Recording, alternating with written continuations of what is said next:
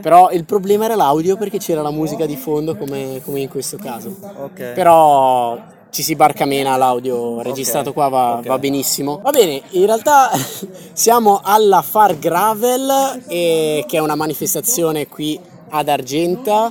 Eh, ci sono tantissime persone, tantissimi ciclisti, tantissimi cicloturisti, ma ci sono anche gli ultra cyclist. Ok, allora prima di introdurre Michelangelo facciamo così. Ehm, vi ricordo che in descrizione, a parte il video di questa Far Gravel, che se non avete visto siete delle bruttissime persone, trovate anche tanti link dove te- potete seguirmi sui miei social, trovate un ebook che ho scritto sempre qua sotto in descrizione, eh, però ciancio alle bande. Abbiamo un ospite, quindi vediamo di riempirlo di domande. Lui è Michelangelo, che è un ultra cyclist. Sì, sì. Esattamente che cos'è un ultra cyclist? Perché magari non tutti lo sanno. Ok, allora diciamo che l'ultra cycling eh, finisce dove inizia, dove finisce il ciclismo interna- in- tradizionale. Ok.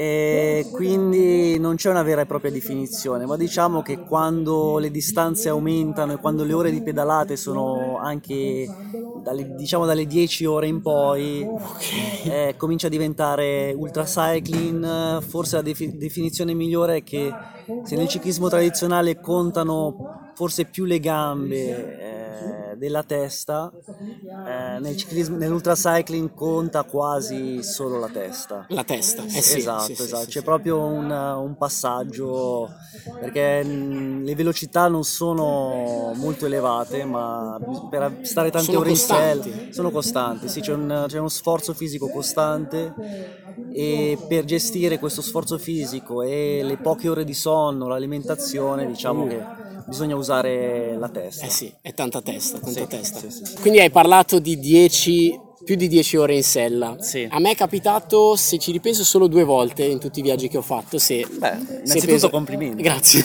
Però ehm, di quanti chilometri stiamo parlando invece? Al giorno, o cioè in realtà non giorno, perché appunto se le ore di sonno sono poche, magari anche il giorno e la notte non hanno più tanto senso. Insomma, dimmi Esatto, tu esatto. Di, che, di che cifre stiamo parlando? Allora, le gare di ultracycling partono generalmente diciamo dai 600 km in su, Sì. Eh, quindi almeno una notte, se sono 600 km si fa generalmente una notte in bianco oppure si fa qualche microsonno. Dai 600 km in su eh, la più lunga è, è la North Cape Tarifa che l'ho fatta Sì, quest'anno sì, nel c'è stata 2019 adesso. ed è di 7500 km. Sostanzialmente c'è un punto di partenza, un punto di arrivo e ognuno si gestisce il sonno, l'alimentazione come preferisce. È a livello di sopravvivenza oppure no? Nel senso che, cioè, stiamo parlando di 7500 km, Sì. immagino che dopo tutti questi chilometri anche il fisico sti- ti dica, oh, cioè, che cosa stai combinando? Certo, certo, eh, diciamo non è una cosa Alla portata di tutti, alla- ecco, diciamolo. eh, Non fatelo a casa, non fatelo a casa. Ma fino a un certo punto, Ah, ok. eh, perché conta così tanto la testa che, per esempio, l'ultima arrivata eh, alla North Cape Tarifa, eh, io ci ho impiegato 24 giorni, lei, se non sbaglio, una quarantina di giorni, però comunque è arrivata, si è Certo. fatta 7500 km In 40 giorni, wow. in 40 giorni e aveva, per esempio, solo 1000 km nelle gambe. Per dirti Pazze- ah, quanto, pazzesco, pazzesco. quanto eh, conta la testa e la, la conoscenza di se stessi, Sì, no? sì, sì. Molti si sono ritirati, credo, quasi il 50% dei, dei partenti. Eh, questo perché magari avevano molti più chilometri, però non si conoscevano abbastanza e mm, non si sono gestiti bene. Eh, quindi per questo il- la gestione mentale dello sforzo è fondamentale. Questo, questo è interessantissimo. E, però appunto tutto questo che tu mi stai dicendo, la testa, la gestione dello sforzo, la costanza non vengono da sé. Cioè, tu come hai iniziato? Come hai scoperto che eri in grado di fare 7500 km, ma non solo? Allora, innanzitutto mi sono impostato il sogno, l'obiettivo Ok. da raggiungere, ma non ho avuto la frenesia di raggiungerlo a tutti i costi e su- soprattutto subito, perché molti dei ritirati pensano appunto di fare, che ne so, 20-30 mila chilometri in un anno e avere la gamba per farlo. Ok. Invece no, è una, una costruzione mentale che arriva attraverso esperienze pic- più piccole e arrivi a fare 7500 km passo dopo passo io mi sono goduto eh, tutti, tutti, i vari passaggi okay. e poi ho realizzato questo grande sogno. Però ho fatto la Parigi-Brest-Parigi mm. eh, di 1200 km, il Giro delle Repubbliche Marinare di 2200 km, che sono randonnée, però eh, comunque aumentavo le distanze e anche il dislivello. Ho fatto l'ultra cycling dolomitica di 600 km e 16.000 metri di dislivello. Mm. Quindi aumentavo la mia esperienza, la, la conoscenza di me stesso uh, per capire quanto potevo dormire, eh, come dovevo alimentarmi, che sono cose eh, fondamentali. E sono arrivato a un punto in cui mi sono sentito pronto per affrontare il cost to cost degli Stati Uniti oppure sì, la North Cape Tarifa. Ok, quindi sempre un lavoro step by step. Esatto, Quando, la prima volta che ho conosciuto il cost to cost degli Stati Uniti era il 2006. Il sogno l'ho realizzato nel 2017, okay. quindi ho impiegato 11 anni perché non mi sono fatto ossessionare da questo no, cost no, to no, cost. Certo, certo. Eh, mi piaceva pedalare e, e, e, niente. Oggi purtroppo quando vado a fare un ultra eh, vedo tanta gente improvvisata, no? Ok e questo è un pericolo, pensare di raggiungere l'obiettivo a tutti i costi, se no, se no si fallisce. Certo. Invece se si fanno le cose gradualmente poi, e si impara dai fallimenti, okay. Prima o poi qualcosa lo porti a casa. Diciamo. Questo, questo, è molto interessante, ma è come i viaggi, cioè non pensate di fare magari uh, subito dei viaggi assurdi, magari provate prima, partite step by step esatto. e, e provate, insomma, quindi anche questo è, io lo condivido molto questo suggerimento, però uh, le persone vicino a te, magari la tua famiglia, sì. magari i tuoi amici, i parenti, cos'è che ti hanno detto le prime volte che, che ti apprestavi a fare queste avventure? Ma allora è impossibile spiegare eh, a parole cosa succede realmente, eh, quindi ti danno semplicemente del pazzo, però poi eh, sono contenti insieme a te, eh, quindi si medesimano nella, nella tua avventura. Eh, mio padre, per esempio, l'ho portato come team alla Ultra Cycling Dolomitica, okay. che aveva una macchina di supporto. Cioè, l'Ultra Cycling si divide in uh, supporto oppure senza supporto. La North Cape Tarifa, è... Tarifa era totalmente senza, senza supporto. supporto.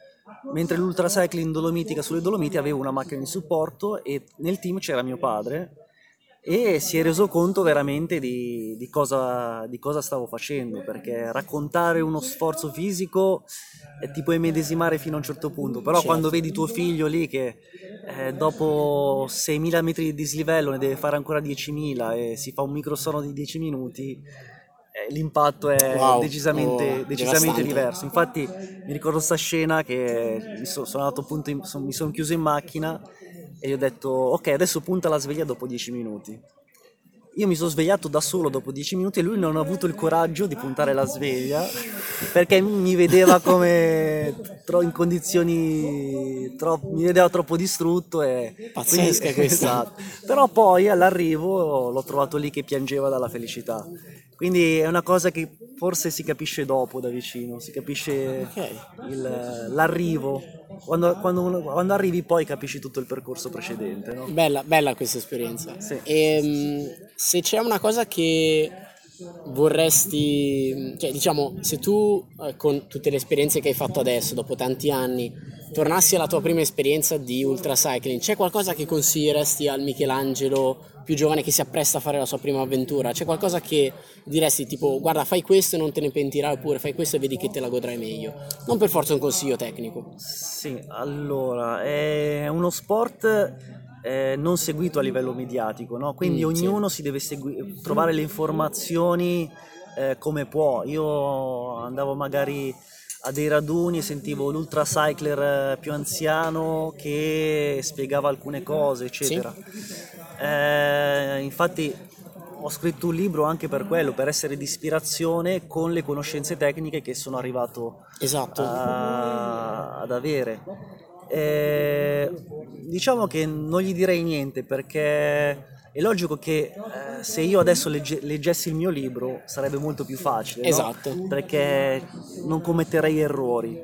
Però col seno di poi quegli errori che, che ho commesso mm, alla fine mi hanno... Ti sono serviti. Mi sono, mi sono serviti. L'importante è imparare, de, de, de, imparare, dagli errori e non essere recidivi, no? Certo. Se si impara poi si cresce sempre. E questo è il trucco. E visto che adesso hai imparato tanto comunque in questi anni, prossima avventura che, che ti appresti a fare? Ma ho seguito la Silk Road in uh, Kyrgyzstan e mi ha ispirato. Non ho ancora deciso di farla, ma purtroppo quando mi, mi, entra in testa una cosa è come un virus, poi okay. piano piano ne vengo posseduto. Devi farlo, devi farlo. Quindi mi sa che alla fine, alla fine andrò in Kyrgyzstan. Quindi adesso, beh, approfittane per farti pubblicità, insomma abbiamo parlato che hai scritto un libro. Sì.